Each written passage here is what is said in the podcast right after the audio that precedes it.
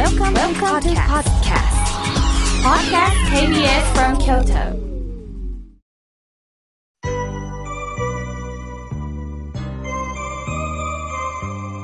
さあ、ここからはたくさんのメッセージをいただきましたので、順に紹介させていただきます。まずはじめに、お手紙をいただきました。香川県より M さん、ありがとうございます。妙慶さん、おはようございます。2年ぐらい前からこの番組を聞いております。初めて手紙を書きます。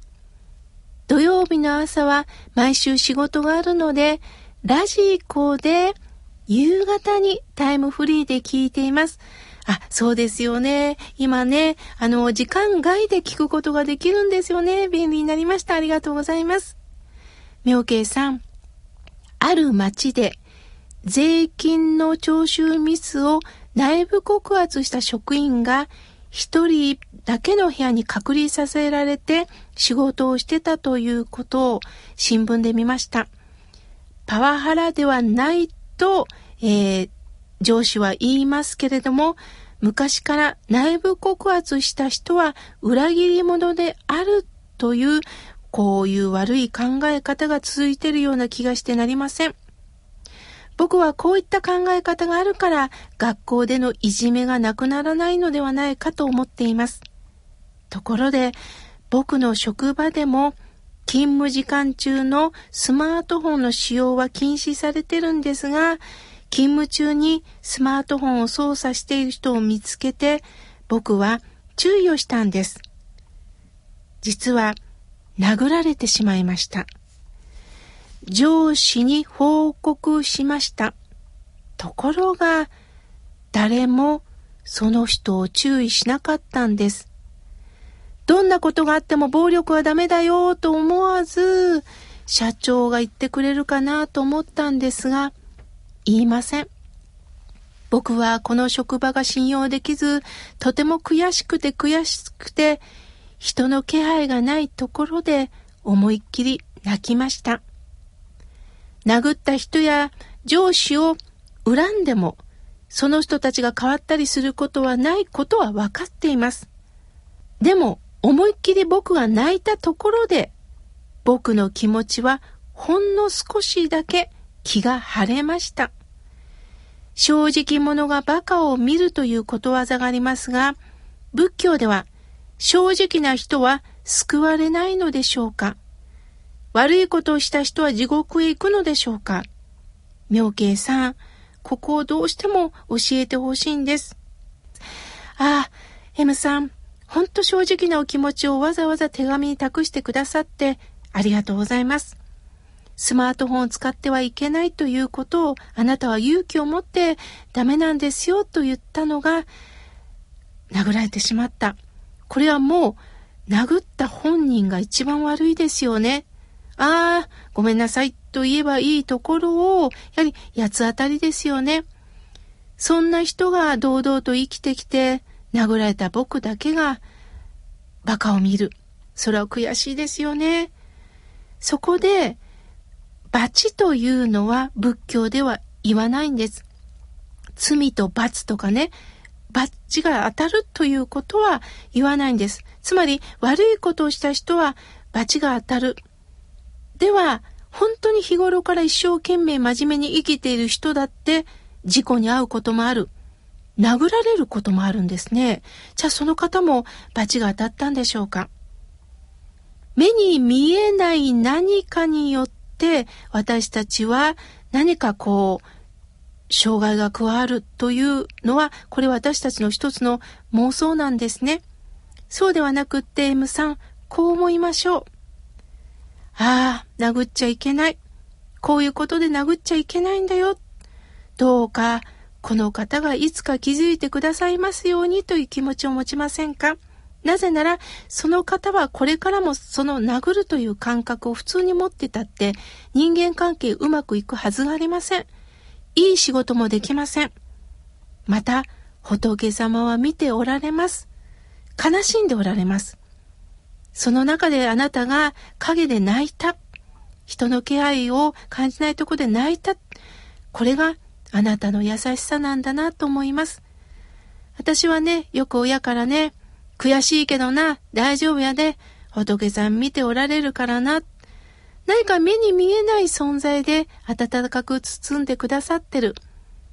ただ仏教が教えてくれるのはね、いいことをしたからいいことがある。悪いことをしたから悪いことがあるという教えはないんです。すべて縁なんです。それよりもどうか M さん、ご自分の仕事を一生懸命なさってください。そしてどうか周りに慈愛の目で、言葉で、どうか仲良くしてほしいなと思います。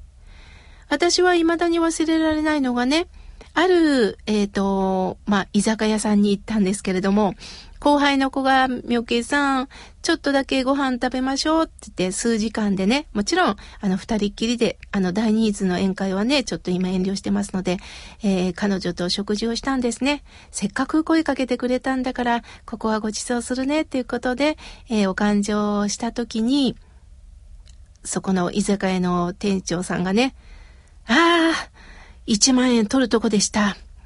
でも仏さんが見てるから、やっぱり取れませんでしたわ、つって返してくれたのが、どうも私診察が2枚くっついてたみたいなんですね、1万円の。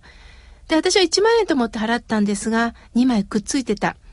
このままレジに入れようと思ったんですけどね、仏さんが見てると思ったらダメでしたわって言われた時には思わず笑いました。あ、正直だなと思ったんです。自分としては、うー、欲しい。でも、仏さん見てるしなっていうね、この仏さんが悲しまれるようさんのことしたらっていう気持ちをあえて私に言ってくれた時に、私も思わず、わーって笑ってしまいました。ですから M さん、どうかどうか悔しいこともあると思います。もちろん、間違いはね、間違いですよとやんわりということは必要だと私は思います。その中でもしも相手が八つ当たりしたら、残念ですと小さな声でね、伝えたらいいんではないでしょうか。必ず相手も時間をかけながら我が身を振り返る時が来ると思います。貴重なお手紙をいただきまして本当にありがとうございました。さあ、続いての方です。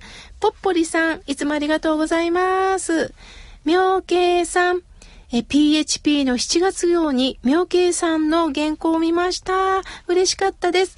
どんな状況になっても今を楽しみませんか？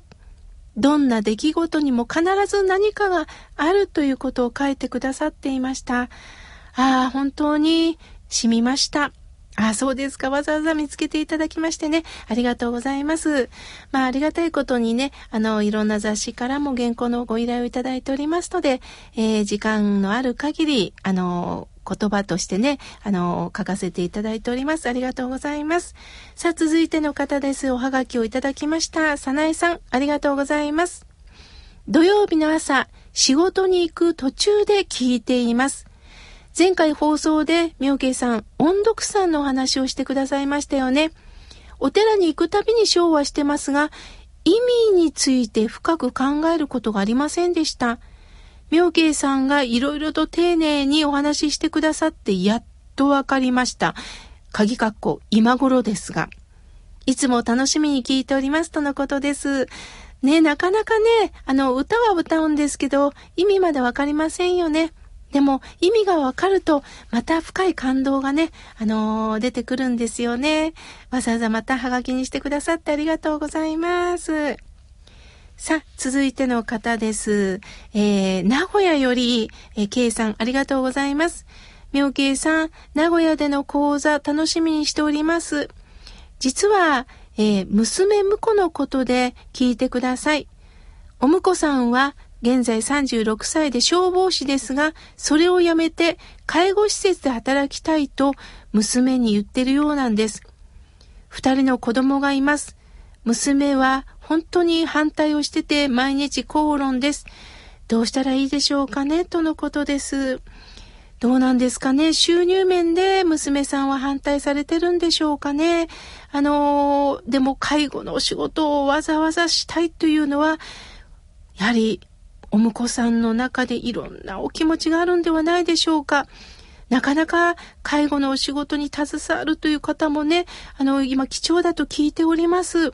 なぜそれをしたいのか。また収入面でどのぐらい変わってくるのか、どうかお婿さんのお気持ちを汲みながら、ゆっくりと話し合っていただきたいと思います。あの、お婿さんのこの気持ち、この介護の仕事になぜ就きたいかっていうのが私は非常に興味があります。逆に貴重な、あの、お気持ちなんじゃないかなと思っておりますので、どうかまた結果お便りください。ありがとうございます。続いての方です。えー、宮崎県よりあやこさん、ありがとうございます。えー、九州のお兄様にメールをしております。返事がないんですけれども、大丈夫でしょうかとのことです。あ、そうですか。あのー、兄はね、なかなかパソコンに向き合う時間っていうのが、まあ、夜だと思うんですね。で、また、それなりに兄も仕事してますので、あのー、すぐ、あのー、返事がないこともあると思いますので、どうぞ、気長にお待ちいただけたらと思います。わざわざ私にまでね、メッセージを送っていただきましてありがとうございます。さあ、続いての方です。おはがきをいただきました。中尾まりさん、ありがとうございます。妙慶さん、リスナーの皆様、スタッフの方々、おはようございます。ようやく私は東恩賀寺の定例法話会に行ってるんですが、やはり椅子の間隔を空けていました。そして、いつもお見かけしてる方に声をかけようと思ったんですが、その方はいらっしゃいませんでした。また次の時に行ったんですけれども、その方は見かけなかったんですが、いろんな方がおられました。あの人がいる。でもこの人はいない。でも、ふと思ったんです。何気なく、こんにちはと挨拶してた人も、すれ違うだけの人も、会釈だけする人も、いろんな方とご縁をいただいてるんだなということに気がつきました。それを感じただけで嬉しかったんです。だからどうしても妙慶さんにそのことを伝えたかったです。こうしてラジオを聞かせていただいてるということも縁なんですね、とのことです。わあ、マリさん、本当に鋭いですね。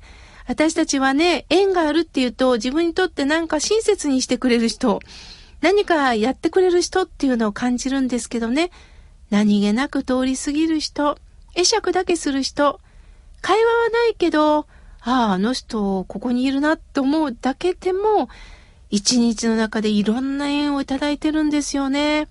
マリさん、本当にありがとうございます。私もね、あのー、東本願寺のご法は、なかなか最近、あのー、ご聴もさせてもらってないので、行こうかなと思っております。ありがとうございます。さあ、続いての方です。おはがきをいただきました。ペンネーム、はがき1枚さん、ありがとうございます。妙慶さん、服という字って変ですよね。挨拶の愛も手変ですよね。人の手が入るんですよね。人の手なんですね。っていうことをね、書いてくれてます。本当ですよね。私もドキッときました。手変なんですよね。人の手を介して、人の温かみを介して、これからも私たちは生きていくんですよね。まだまだたくさんのメッセージをいただきましたが、来週紹介させていただきます。ありがとうございました。